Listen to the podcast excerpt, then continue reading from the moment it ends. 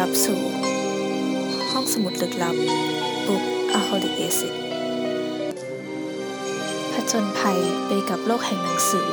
และความงามของตัวอักษร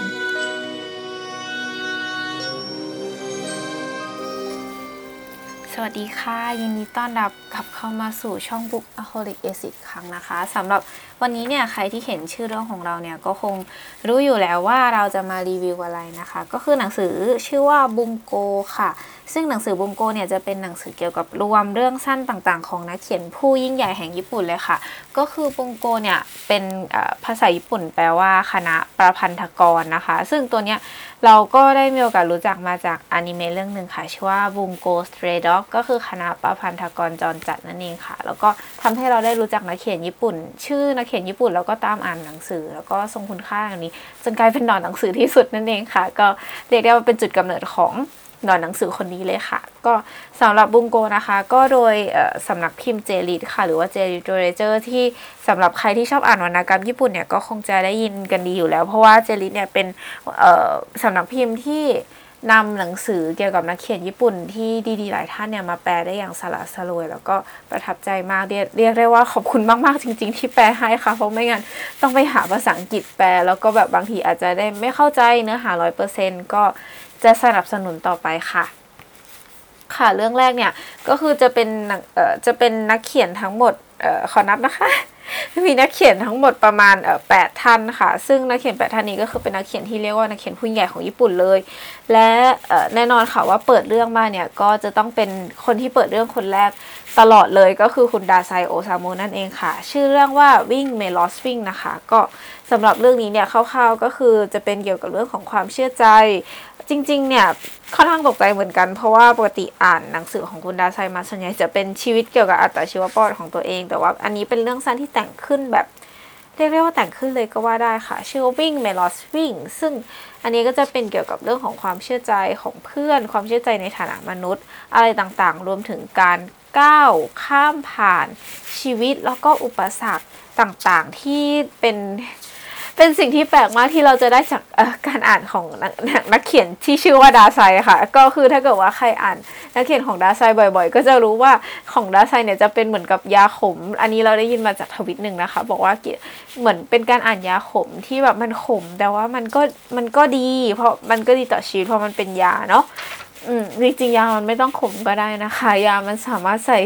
สารเติมแต่งความหวานอะไรก็ตาม แต่ก็นั่นแหละค่ะสุดท้ายแล้วเนื้อแท้ของยามันก็ยังขมอยู่ดี ค่ะก็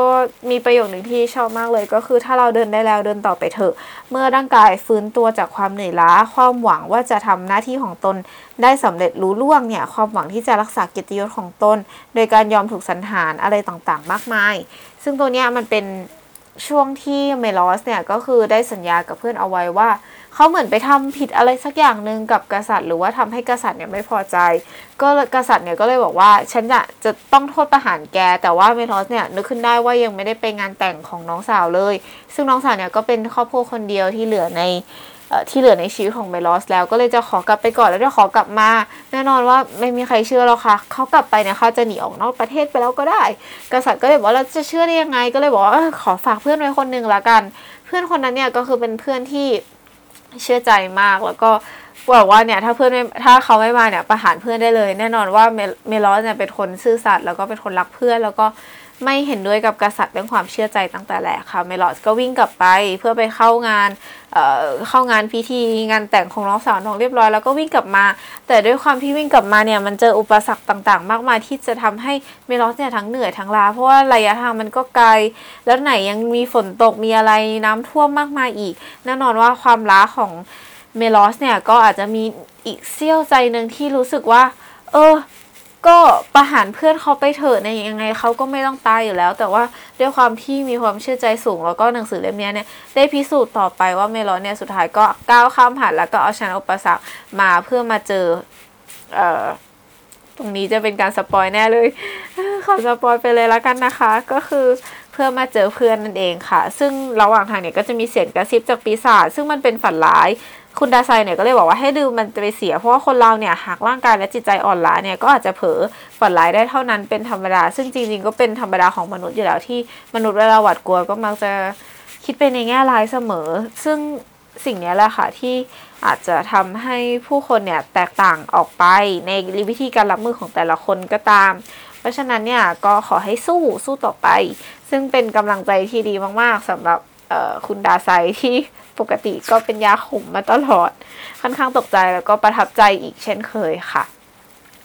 จริงๆ เรื่องนี้เนี่ยเราขออนุญาตเล่าเหตุการณ์ส่วนตัวก่อนก็คือ เรื่องนี้เนี่ยเป็นเรื่องแรกแล้วก็เราเปิดอ่านบนรถไฟฟ้าตอนนั้นเนี่ยเราเหนื่อยกับชีวิตมากๆเลย ก็เรียกได้ว่าเกือบจะร้องไห้พออ่านหนังสือเล่มนี้บนรถไฟฟ้าแล้วค่ะ ก็จริงๆ ถ้าใครที่สนใจที่จะซื้อมาอ่านก็ ปรดซื้อมาอ่านเถอะค่ะ เพราะว่าเป็นหนังสือที่ให้กำลังใจกับการใช้ชีวิตของเรามากโดยเฉพาะช่วงนี้นั่นเองค่ะ ต่อมาเนี่ยก็คือเป็นเรื่องของรอยสักนะคะ เขียนโดยคุณทานิสิกิจุนอิจิโร่ซึ่งคุณทานิสิกิก็แน่นอนว่าเป็นนักเขียนขึ้นทิ้งของทางฝั่งญี่ปุ่นอยู่แล้วเนี่ยก็เกี่ยวกับเรื่องรอยสักแล้วก็ความสวยงามต่างๆ ซึ่งบอกทำตรงว่า อันนี้เนี่ยอ่านถึงสองรอบดิฉันก็ยังไม่ค่อยเข้าใจนะคะ แน่นอนว่าอาจจะ เป็นที่ดิฉันเองที่อาจจะยังไม่ค่อยเข้าใจก็ข้ามไปเรื่องเลมอนเลยแล้วกันนะคะ ก็คือเรื่องเลมอนเนี่ยก็จะเป็นเกี่ยวกับความหลงไหลที่คนที่อยู่ในคนที่อยู่ในเรื่องสั้นเล่มนี้เนี่ยบรรยายเกี่ยวกับเรื่องเลมอนนะคะ แล้วก็มีการเปรียบเทียบอะไรต่างๆ มากมาย ใช่ค่ะแล้วก็เรื่องต่อไปแล้วกันนะคะตำนานใต้แสงจันทร์ค่ะ เรื่องนี้ดิฉันชอบมาก เพราะว่า คนเขียนเนี่ยเป็นคุณนากาจิมะอัตซึชินะคะ ซึ่งในการ์ตูนบังโกสเตด็อกเนี่ยก็คุณอัตซึชิเนี่ยอัตซึชิเนี่ยมีพลังพิเศษก็คือสามารถกลายเป็นเสือได้ที่ใต้แสงจันทร์นะคะ ซึ่งตรงเนี้ยเราก็รู้สึกเหมือนกับพออ่านเรื่องนี้ แล้วก็รู้สึกอ๋อทันทีว่าทำไมตัวนั้นถึงมีพลังพิเศษเป็นใต้แสงจันทร์กลายเป็นเสือเพราะเรื่องนี้เนี่ย คือลิโชตัวเอกของเรื่องเนี่ยก็คือเป็นผู้ที่ทะลงตนมาก แล้วก็เป็นผู้ที่เก่งมาก แล้วก็อยากที่จะเป็นกวีเด่นอะไรต่างๆ จนวันนึงเนี่ยสุดท้ายพ่ายแพ้ให้กับอีโก้ของตัวเองค่ะ ก็สู้เออเขาเรียกว่าสู้ผอมแห้งจนแบบ ลูกเมียก็แบบพากันลำบากไปด้วยก็เกิดละอายใจแล้วก็หนีเข้าไปอยู่ในป่าว่าเนึงเนี่ยเจอเพื่อนที่เกิดได้ดิบได้ดีกว่าตน เพราะว่าตอนนั้นตัวเองออกจากการเป็นข้าราชการ เพราะว่ามุ่งมั่นจะเขียนเป็นนักเขียนกวี แต่ก็ไม่ยอมไปเรียนที่ไหนเลยค่ะ ก็ฝึกด้วยตนเอง แล้วก็กลับกลายเป็นว่ายังไม่ประสบความสำเร็จสักทีจนวันหนึ่งชีวิตอ่อนราแล้วก็โรยร่วงโรยไปค่ะ เจอเพื่อนที่ประสบความสำเร็จก็ไม่กล้าไป ซึ่งก็ได้บอกเพื่อนว่าตัวเองกลายเป็นเสือ ซึ่งในนั้นเนี่ยก็ในหนังสือไม่ได้บอกว่ามันเป็นเพียงคำลุล่วงหรือว่าเป็นความจริงไปแล้ว เพราะว่าเล่าได้เสมือนจริงมากๆเลย แล้วก็ทุกอย่างเนี่ยก็คือเล่าได้ตลอดมาว่าสุดท้ายแล้วเนี่ย เราก็ได้ข้อคิดว่าเออ มันก็เป็นที่อีโก้สินะ เพราะว่า เนี่ยค่ะอย่างประโยคนี้ก็คือ แต่นั่นอาจเรียกได้ว่าเป็นความทนนตนอย่างขี้ขลาด ขณะที่คิดจะสร้างชื่อเสียงด้วยบทกวี แต่ข้าก็มีได้ไปศึกษากับอาจารย์ หรือพยายามฝึกฝนขัดเกลาร่วมกับมิตรสหายกวี ทีนี้เนี่ยมนุษย์เนี่ยไม่ว่าผู้ใดเนี่ยต่างก็ควบคุมอสูรรายไว้ทั้งนั้น อสูรรายนั้นจะเป็นยังไงก็ขึ้นอยู่กับนิสัยใจคอของคนผู้นั้นแหละ ซึ่งความขาดกลัวอันเกรงว่าคนอื่นจะรู้ว่าตนมีความสามารถไม่เพียงพอ และมีจิตใจเกียจค้างบ่ายเบี่ยงเลี่ยงความพยายามของข้าเนี่ยก็ทำให้มีมีคนมากมายที่มีความสามารถต่ำกว่าข้าแต่มุ่งมั่นขัดเกลาตัวเองจนกลายเป็นกวีที่ยอดเยี่ยมได้ข้าพึงตาหนักเรื่องเนี้ยได้ ก็ยามที่ตัวเองกลายเป็นเสือเสียแล้ว ตรงนี้เนี่ยถือว่าคอยเตือนตัวเองได้ดีมากเลย เพราะว่าตัวเองเนี่ยรู้สึกว่าเราเนี่ยเป็นคน พึ่งตัวเองเยอะมากก็คือไม่ค่อยชอบพึ่งคนอื่น ซึ่งสิ่งนี้มันบางทีมันอาจเรียกว่าอีโก้ได้ด้วยซ้ำบางทีมันอาจจะพาเราไปในจุดที่แย่กว่าที่ควรจะเป็น ซึ่งแน่นอนว่าพึ่งตัวเองเป็นสิ่งที่ดีค่ะ แต่ว่าการพึ่งคนอื่นด้วยหรือว่า การยอมรับว่าตัวเองยังปกพ้องอยู่บางส่วนเนี่ย ก็ทำให้เราสามารถใช้ชีวิตได้ระมัดระวังมากยิ่งขึ้น แล้วก็การได้รับความช่วยเหลือเนี่ยไม่ใช่สิ่งน่าอายตลอด ไม่สิ่สิ่งน่าอายเสมอไป แต่ว่ารวมถึงมันเป็นการน้าใจที่เขาให้มาแล้วน้าใจที่เราให้กลับก็ยังสามารถกลายเป็นสายสัมพันธ์ของเราและเพื่อนที่คอยช่วยเหลือกันได้ด้วยค่ะ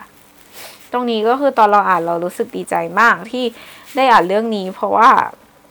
เหมือนเอ่อเป็นการตบกับอะไรบางอย่างหลาย ๆ อย่างที่เกิดขึ้น แล้วก็ต่อมาก็ในเรื่องของรักแรกของคุณคุนิกิดะโดโป ก็เป็นเกี่ยวกับผู้ชายที่อาจจะปฏิเสธใครไม่เป็นทีนี้เนี่ยเออผู้หญิงอ่าเป็นเนื้อเรื่องของคุณผู้หญิงนะคะ คุณผู้หญิงก็อ๋อขออนุญาตค่ะขอโทษด้วยนะคะ ผิดไปค่ะ ก็คือเรื่องรักแรกเนี่ยเป็นผู้ชายที่ไม่ชอบ ผู้ชายที่เถียงกับคุณคุณทวดที่แบบมี มีทรงความรู้ทางด้านอักษรศาสตร์จีนนะคะ ซึ่งคุณทวดคนนี้ไม่ชอบเม่งจื้อมากๆเลย แต่ว่าผู้ชายคนนี้ก็อยากจะพูดไปอย่างนั้นแหละเอาชนะว่าเนี่ยผมชอบเม่งจื้อนะนู่นนี่นั่น ทีนี้เนี่ยก็เลยกลายเป็นว่ามาศึกษาอะไรต่างๆ มากมาย แล้วก็กลายเป็นสิทธิ์รักแล้วก็ได้ได้เป็นรักแรกของหลานสาวของคุณทวดท่านนี้ด้วย ต่อมาคือเรื่องดีเลิศประเสริฐศรีค่ะเรื่องนี้เนี่ย เขียนโดยคุณโอดะซาคุโนสุเกะซึ่งเป็นเรื่องราวที่เล่าเกี่ยวกับหญิงสาวที่ยังไม่แต่งงานสักทีก็เลยไปดูตัว แต่ว่าผู้ชายที่ดูตัวด้วยเนี่ยดันเป็นคนปฏิเสธคนไม่เป็นผู้หญิงคนนี้ก็แบบเฮ้ยทำไมรู้เซอร์จังทำไมขี้แพ้จังอะไรแบบนี้แต่บางทีเนี่ยเออมันก็อาจจะมองได้อีกหลายมุม ซึ่งอันเนี้ยเป็นประสบการณ์ส่วนตัวนะคะ วันนี้คือเพิ่งไปดูหนังเรื่องหนึ่งมา ชื่อว่า everything everywhere all at once ก็สำหรับใครที่ยังไม่ดูรู้ก็ตรงนี้เป็นสปอยค่ะ กดข้ามไปได้เลยค่ะก็ สำหรับเรื่องนี้เนี่ยก็เป็นเรื่องที่เกี่ยวกับซือเจก็คือ เป็นชาวเอเชียนที่เปิดร้านซักรีดอะไรอย่างนี้แล้วก็มีสามีแต่สามีเนี่ยเป็นคนติงตอง เป็นคนอ่อนต่อโลก เขาก็จะคิดว่าแบบเป็นคนเอาไม่เอาไหนไม่ได้ความ แต่ว่าสุดท้ายแล้วเนี่ยหนังบอกเราว่า ทุกคนเนี่ยก็ต่างกลัวกันหมดในการใช้ชีวิตบางคนต่อสู้ความกลัวด้วยการจับปืน บางคนต่อสู้ความกลัวด้วย ด้วยจิตวิทยาหรือด้วยอะไรต่างๆ ที่เป็นการลุกขึ้นสู้ ส่วนคนที่เป็นคนติงตองคนนี้เนี่ยก็ต่อสู้ความกลัวเหมือนกันค่ะจะต่อสู้ด้วยการมองโลกในแง่ดี แล้วก็การเจรจา ทุกคนเนี่ยมีทางในการต่อสู้ต่างกัน ซึ่งหนังเรื่องนี้แล้วก็รวมถึงหนังสือเล่มนี้ก็ได้บอกมุมมองของการต่อสู้ของคนที่อาจจะคิดว่าเป็นลูเซอร์หรืออะไรก็ตามเพียงแค่เขาไม่ได้คิดเหมือนเรา ไม่ได้แปลว่าเขาไม่ได้กำลังสู้อยู่หรือว่าขี้แพ้ค่ะ อันนี้ก็เป็นสิ่งที่เราเราใช้เวลาในการตกตะกอนกับมันเยอะอยู่พอสมควรเลยค่ะ แล้วก็ จะเป็นเรื่องของการข้ามแดนหิมะค่ะซึ่งข้ามแดนหิมะเอาจริง ๆ เป็นเรื่องของจิ้งจอกน้อยหรือว่าเป็นเรื่องเอ่อเป็นของชนเผ่าญี่ปุ่น หรือว่าเออไม่ใช่ชนเผ่าขอโทษค่ะ เป็นเรื่องของวัฒนธรรมที่เล่ามาแต่โบราณของญี่ปุ่น ด้วยความที่เราเป็นคนไทยก็อาจจะไม่ได้รู้อะไรมาก แล้วก็ไม่ได้เก็ตอะไรสักเท่าไหร่ค่ะ ทีนี้ปิดเรื่องค่ะด้วยโมโมทาโร่แน่นอนว่า เรามั่นใจว่าคุณเอ่อคุณสำนักพิมพ์ที่รวบรวมรวบรวมเอ่อเล่มนี้เนี่ย ต้องคิดมาอย่างดีแล้วว่า จะต้องเปิดเรื่องด้วยดาไซแล้วก็ปิดเรื่องด้วยอาคุตะคาวาริโนสุเกะค่ะ เพราะว่าอาคุตะคาวาริโนสุเกะถือว่าเป็นนักเขียนที่เราชื่นชอบมากมากพอๆกับคุณดาไซเลย เพราะว่าเป็นอย่างครั้งที่เราเราอ่านเรื่องขับปาก็มีอะไรที่ดีๆกลับมาอีกมากมาย ซึ่ง ถ้าเรายังไม่ได้รีวิวเดี๋ยวเราจะมารีวิวเล่มต่อไปแน่นอนค่ะสำหรับโมโมทาโร่เนี่ยอาคุตะคาวะเนี่ยก็ได้เอากลับมารีไรต์ใหม่ พูดเหมือนนักเขียนรีเอ่อพูดเหมือนนักเขียนวิดอะไรเลยนะคะ ก็คือได้เอากลับมาเขียนใหม่ในเชิงที่ใส่ความเป็นจริงของโลกมนุษย์เข้าไป ซึ่งครั้งเนี้เอ่ออาคุตะคาวะจะไม่ได้ให้แง่คิด เชิงปัจเจกบุคคลแล้ว ก็คือไม่ได้ให้แง่คิดเชิงในการใช้ชีวิต จะเป็นการมองระดับมหาภาพก็คือมองระดับใหญ่มากกว่านั้นมองไปถึงว่าระดับทั้งโลกเนี่ยเกิดอะไรขึ้น เพราะว่าโมโมทาโร่เนี่ย ไปรังควานยักษ์สำหรับใครที่ยังไม่อาจจะยังไม่เคยได้ยินนะคะ คือโมโมทาโร่เนี่ยเกิดจากลูกท้อเป็นลูกท้อบนสวรรค์แล้วตายายเนี่ยก็เก็บมาเลี้ยง ทีเนี้ยโมโมทาโร่เนี่ยก็อาจจะอยากตอบแทนหรือว่าอะไร ซึ่งในเนี้ยเขาบอกว่าโมโมทาโร่เนี่ยเป็นเด็กเกเรเพราะฉะนั้นอะตายายก็เลยอยากจะแบบ เออไปไปไปก็โมโมทาโร่ก็อยากไปล่ายักษ์ค่ะก็อยากไปปราบยักษ์ซึ่ง เขาก็ได้เอ่อในเรื่องเนี่ยก็ได้บอกว่ายักษ์เนี่ยก็ไม่ได้ไปละลานอะไรมนุษย์นะคะ ยักษ์ก็อยู่ในส่วนของยักษ์แต่ว่ามนุษย์เนี่ยจะบอกว่ายักษ์เนี่ยร้ายอย่างร้ายอย่างนี้อยากจะไปปราบแน่นอนว่ามูมพาทโลก็อยากจะไปปราบค่ะ เพราะว่าเป็นเด็กที่เกิดจากลูกทอก็ไปแล้วก็ระหว่างทางก็จะมีลิงมีไก่ฟ้าแล้วก็มีหมาด้วย อืม ก็จะเป็นเพื่อนร่วมทางไปปราบยักษ์แล้วก็เล่าถึง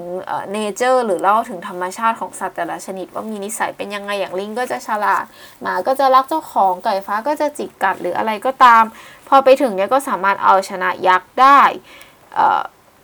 น่าจะขาดลอยนะคะ เพราะว่า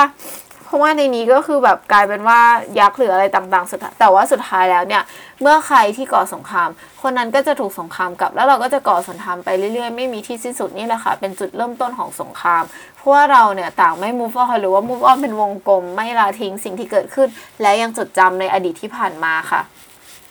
มันก็เลยกลายเป็นว่าสุดท้ายแล้วเนี่ยก็ไม่มีที่สิ้นสุด สุดท้ายแล้วยักษ์เนี่ยก็มาเอาคืนโมโมทาโร่แล้วก็ เพื่อนพ้องของโมโมทาโร่แล้วก็รวมถึงมนุษย์ต่างๆ ที่บางคนอาจจะไม่รู้อิโหน่อิเหน่ด้วยแต่ก็โดนไปด้วย ซึ่งอันเนี้ยมันพูดเราอะรู้สึกว่ามันเป็นการพูดถึงสถานการณ์ปัจจุบันได้ดีอย่างมากที่เป็นเรื่องของสงครามที่กำลังจะเกิดเออไม่ใช่ค่ะ เกิดขึ้นแล้วระหว่างยูเครนกับรัสเซียที่ตอนนี้ยังคงคุกุ่นและดำเนินมาอย่างต่อเนื่องเราได้ข่าวประมาณตั้งแต่เมื่อสองสองเดือนที่แล้วหรือว่าอาจจะสามเดือนที่แล้วด้วยซ้ำ สุดท้ายแล้วเนี่ยสังคมก็คือเออไม่ใช่สังคมค่ะ สงครามก็ยังดำเนินต่อไปเรื่อยๆ และมีผู้คนมากมายที่จะต้องเสียชีวิต หรือว่าสูญเสียบ้านสูญเสียอะไรบางอย่าง ทั้งนั้นที่เขาไม่ได้เกี่ยวข้องอะไรขึ้นเลย สุดท้ายแล้วก็เป็นแค่เรื่องของผู้มีอำนาจสอง สองหรือมากกว่านั้นค่ะนี่นี่แหละค่ะคือความโหดร้ายและเป็นสิ่งที่ร้ายแรงและสิ่งที่โง่เขลาที่สุดเท่าที่มนุษย์จะสามารถสร้างขึ้นมาได้และเกิดขึ้นมาแล้ว แล้วก็ไม่มีวันจบไป เราก็ไม่เข้าใจเหมือนกันว่าทำไมมนุษย์ถึงไม่เรียนรู้จากประวัติศาสตร์ที่เกิดขึ้น ทุกโรงเรียนเนี่ยก็ได้มีสอนเกี่ยวกับประวัติศาสตร์ของสงครามความโหดร้ายต่างๆ หนังสือเนี่ยก็ได้ส่งได้เอ่อไม่ได้ส่งเสริมแต่ว่าได้ตอกย้ำความรุนแรงที่เกิดขึ้นไม่ว่าจะเป็นผ่านทางหนังเอ่อหนึ่ง หนังต่างๆ มากมายอะไรต่างๆ ที่เกี่ยวกับเรื่องสงครามโลกที่มันเป็นสิ่งโหดร้าย แล้วก็สิ่งที่ขาดซึ่งสติแล้วก็จริยธรรม ความฉลาดสติปัญญาของมนุษย์มากๆ ที่ไม่คิดว่ามนุษย์ที่สามารถสร้างโลกมาได้ขนาดนี้จะกลับไปอยู่ในจุดนั้นอีกครั้งหนึ่งค่ะ นี่เป็นสิ่งที่เราพูดถึงทีไรแล้วเราก็ยังรู้สึก โกรธแล้วก็แค้นอยู่มาก แต่แน่นอนว่าความแค้นนี้มันไม่ได้เอาชนะได้ด้วยการทำสงครามกลับค่ะมันมีวิธีที่ดีกว่านั้น โลกมันมีการเจรจา มีการทูตต่างๆ มากมายทำไมมนุษย์ยังกลับเข้าไปอยู่ในวน loop เดิม และยังคงโง่เขลาเหมือนเดิมอยู่เหมือนเดิมล่ะคะนี่แหละค่ะก็ทำให้เราได้นึกถึงเรื่องโมโมทาโร่นี้ขึ้นมาค่ะ ถือว่าเป็นสิ่งที่สมกับชื่อว่าวรรณกรรมคลาสสิกจริง ๆ ค่ะ ของคุณอาคุตะคาวะเพราะว่าคำว่าคลาสสิกเนี่ยคือ ไม่ว่าจะอยู่ในยุคไหนก็ยังคงใช้ได้อยู่เสมอค่ะ และในทุกงานเขียนของอาคุตะคาวะไม่รู้ว่ามนุษย์เราไม่ฉลาดขึ้นหรือว่าเป็นวงจรไซเคิลของมนุษย์เองนะคะ ที่สุดท้ายแล้วเนี่ยคำสอนของคุณอาคุตะคาวะก็ยังคงใช้ได้ไม่ว่าเวลาจะผ่านไปนานแค่ไหน ใครจะไปรู้ล่ะคะว่าในยุค 2022 นี้จะยังมีสงครามเกิดขึ้นอยู่ และใครจะไปรู้ล่ะคะว่าในยุค 2022 นี้ยังมีโรคร้ายโรคภัยต่างๆโรคระบาดต่างๆ ที่ยังคงผ่านมาเป็นบททดสอบให้กับชีวิตเราต่อไปเรื่อยๆค่ะ สำแต่ว่าสำหรับใครที่กำลังต่อสู้อยู่ไม่ต้องห่วงค่ะ ทุกคนต่อสู้เป็นเพื่อนคุณและตราบใดที่คุณยังไม่หยุดยอมแพ้วิ่งแบบเมลอสวิ่งค่ะ เชื่อในตัวเองเอาไว้ แล้วคุณจะสามารถก้าวข้ามผ่านและคว้าชัยชนะนั้นมาให้ได้ค่ะสำหรับวันนี้ก็ขอบคุณมาก ๆ เลยค่ะ แล้วเจอกันครั้งหน้าค่ะ ขอบคุณค่ะ สวัสดีค่ะ